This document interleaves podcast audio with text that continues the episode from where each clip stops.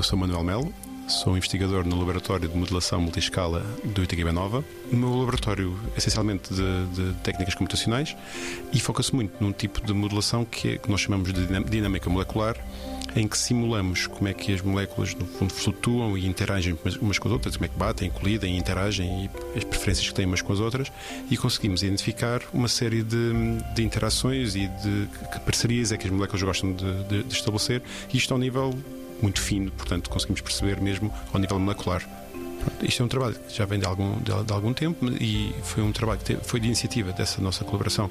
São colaboradores uh, que trabalham experimentalmente, são bioquímicos, e eles identificaram que há uma interação entre duas moléculas uh, nas mitocôndrias que, quando, quando acontece, isso desencadeia a apoptose.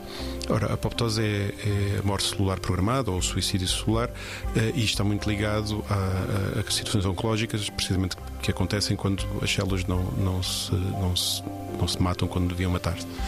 Mas a técnica que foi usada para identificar isso apenas permitia dizer que sim, ok, estas duas moléculas interagem, mas nada mais, nem como, nem de que maneira, nem, nem em que sítios de cada uma.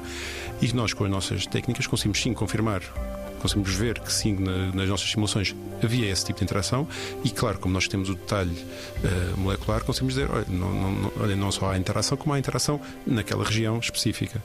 E partimos nós para tomar nós a iniciativa, então, se nós modificarmos uma das moléculas, que é uma proteína, modificarmos nessa zona de ligação, conseguimos abolir essa interação.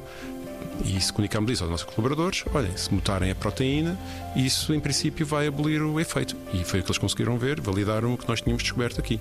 noventa Segundos de Ciência é uma produção conjunta Antena um, I T Q B e F C S H da Universidade Nova de Lisboa, com o apoio da Fundação para a Ciência e a Tecnologia.